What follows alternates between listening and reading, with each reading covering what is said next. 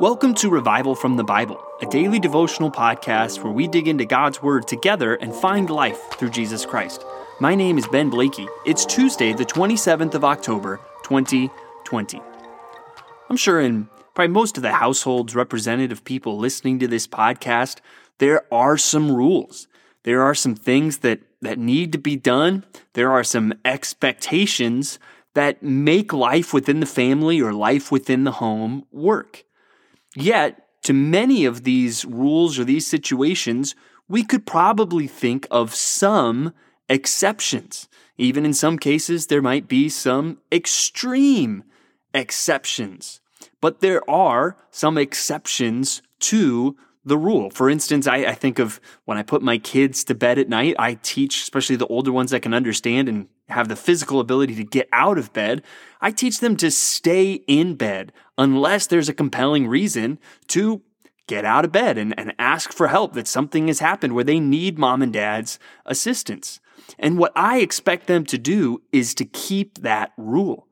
And what we don't want to see in our homes is everyone get focused on the exceptions where every time it's all about the exceptions and so much about the exceptions that we forget about the rule entirely, and the rule has basically no effect. Well, today I want to talk about one of God's rules and the exceptions to it and how we should do our best to keep our focus on the rule and not as much on the exceptions. And that's going to come from 1 Peter chapter 2 verses 13 through 25.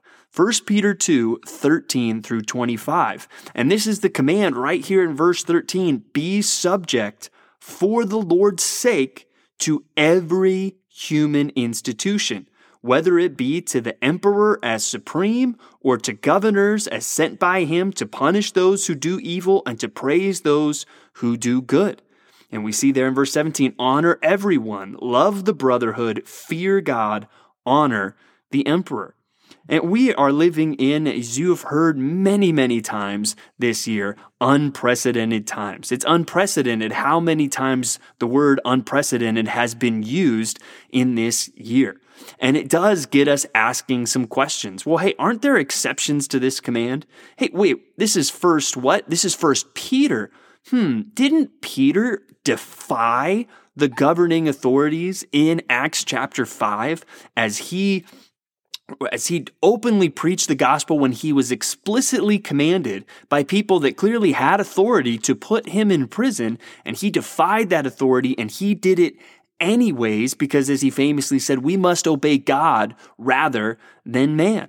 Isn't that an exception? And isn't that kind of a question that has come up in the midst of 2020? When do churches or Christians need to draw a line and say, no, we're going to do this because we think God calls us to it and we have to obey God rather than man? There's some interesting questions to ask and answer there. Also, we, it's good for us to remember when we think, well, what about, what about bad rulers? What, what about governors and emperors and uh, presidents or senators or whatever it might be that, that aren't doing a good job or that aren't good people? It's a good reminder for us that most likely this letter was written when Emperor Nero was in charge of the Roman Empire, and history reminds us um, he wasn't exactly a good guy known very famously for how he treated Christians and how he murdered Christians and blamed Christians and started persecution, where ultimately we're going to see people like Peter and like the Apostle Paul lose their lives. So it's good for us to remember if Peter is saying this about Nero, okay, it probably applies to us. And then there's other questions we ask. Well, this was written in an empire where there was complete control in one man. The empire, the emperor had all the control. We don't live in an empire. And I think we can add, thank God to that. We live in a constitutional republic. We live in the United States of America. And there are some interesting questions to ask there. What, what does our Constitution say? What rights do we have?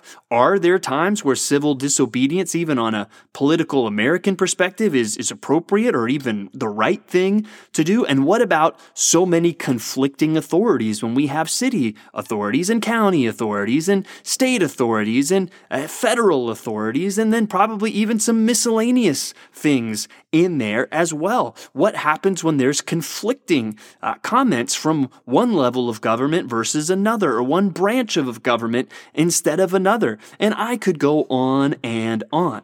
So, my encouragement today is going to try to be pretty simple focus on the rule, not the exceptions. And let's make sure that as Christians, we don't get so caught up in the exceptions that we forget the rule entirely. The rule is pretty straightforward.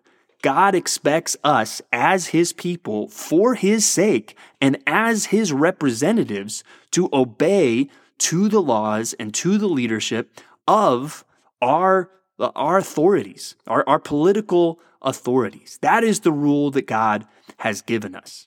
And so let's make sure as Christians, our number one heartbeat isn't just to lean into exceptions. Our number one heartbeat is to lean into what God has given us to do. And obviously, there may be times where we might have to say, no, I need to obey God rather than man. But I would say if we look at the percentage of our lives and what that looks like, that's going to be the exception to the rule. Our heart should be, hey, I trust in God. And that's really what helps us do this. The next section moves on from government to uh, slaves and masters. And it, it tells the, the slaves, the servants, to be obedient to their masters, even to the bad ones, even to those that aren't acting justly, to the unjust.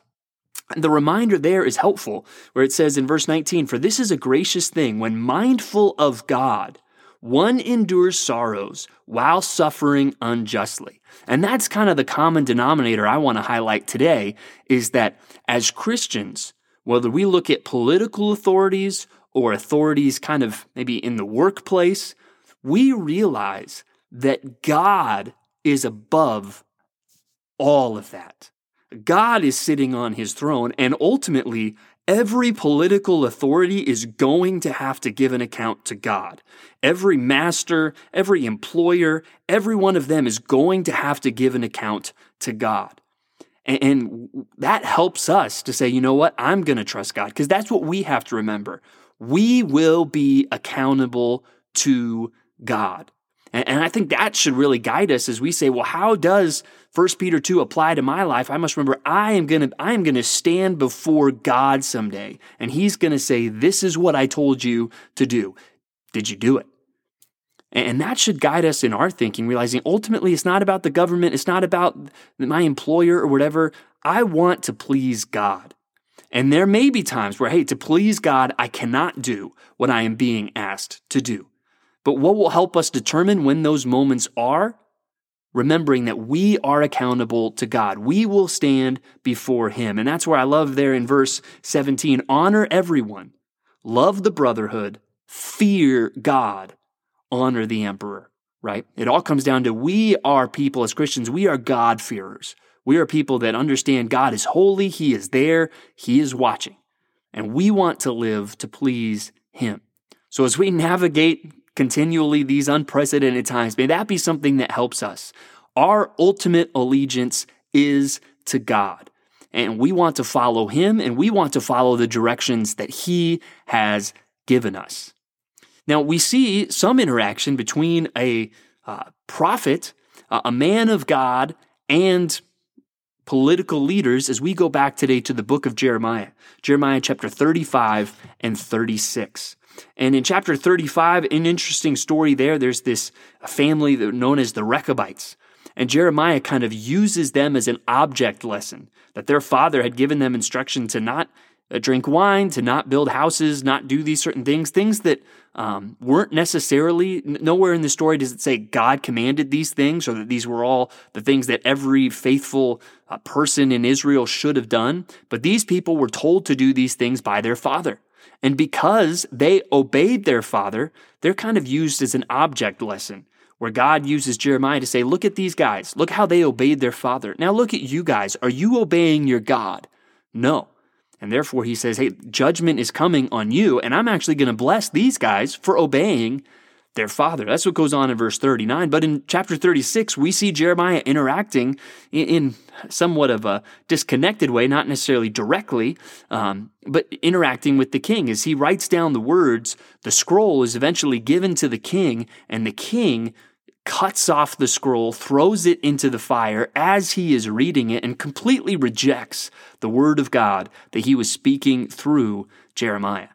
And we see here Jeremiah really doing a good job, I think, of obeying 1 Peter chapter 2. We don't see uh, Jeremiah speaking dishonorably or uh, doing anything just to stir up strife. He is simply just speaking God's word. He is obeying God.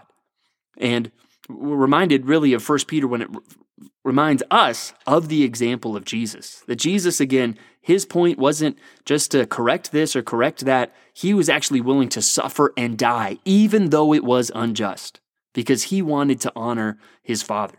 And Jeremiah, we're going to see in him all the way to the end. Jeremiah will be mistreated, Jeremiah will be persecuted, but his goal is to be faithful to God and to, to continue to deliver God's word, even when that meant speaking truth and rebuking those in authority. We see him do it with respect, but we see him do it with the, the word of God. Uh, and that's what he does. And we see a little bit of that in Jeremiah chapter 36 today. Moving on to uh, the Gospels today, we look at John chapter 6 and we read the account of Jesus feeding the 5,000. And one of my favorite um, phrases in this account in John 6, 1 to 15, is when Jesus asks Philip, Where are we going to get bread to feed all these people?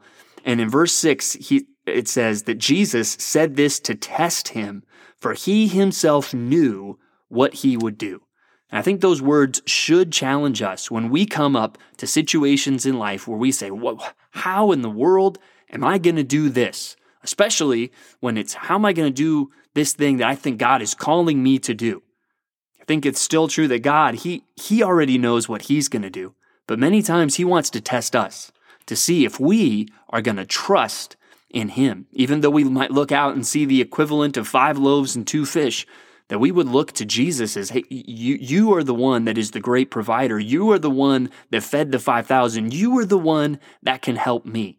So I don't know what you got going on this Tuesday. I don't know what's going on in your life this week. I don't know where you might feel like you have your back up against the wall, but God already knows what He is going to do.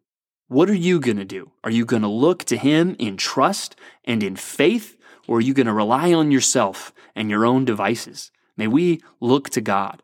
And we're reminded of what we have when we look to God in Psalm 119 today, as we read probably the most familiar verse in the entire psalm, as we look at verses 105 to 112. In the Nun section, it begins Your word is a lamp to my feet and a light to my path. Let's lean into the light of His word. And I love later in verse 110 where it says, The wicked have laid a snare for me, but I do not stray from your precepts. Even though it felt like the world was out to get him, his main point wasn't just to try to vindicate himself in the eyes of the world, it was to make sure he was being faithful to his God. And I feel like that kind of wraps everything up today as we go back to considering our command to obey the, the governing authorities over us, to submit to those that are in charge of us in maybe more work type relationships, that our heart in that is God, what I want to do more than anything is I don't want to stray from your precepts. I want to please my heavenly Father. I want to do what he says because I know that you're going to take care of bad governments. You're going to take care of bad bosses. You are in control and you will hold everyone accountable. And that also includes me, God. So, God, I want to cling to your word. I want that to be the light unto my path, and I will follow you today. Thanks for digging into God's Word with me today on Revival from the Bible. For more resources, check out revivalfromthebible.com. To learn more about Compass Bible Church Treasure Valley, go to compassbible.tv. The grace of our Lord Jesus Christ be with you.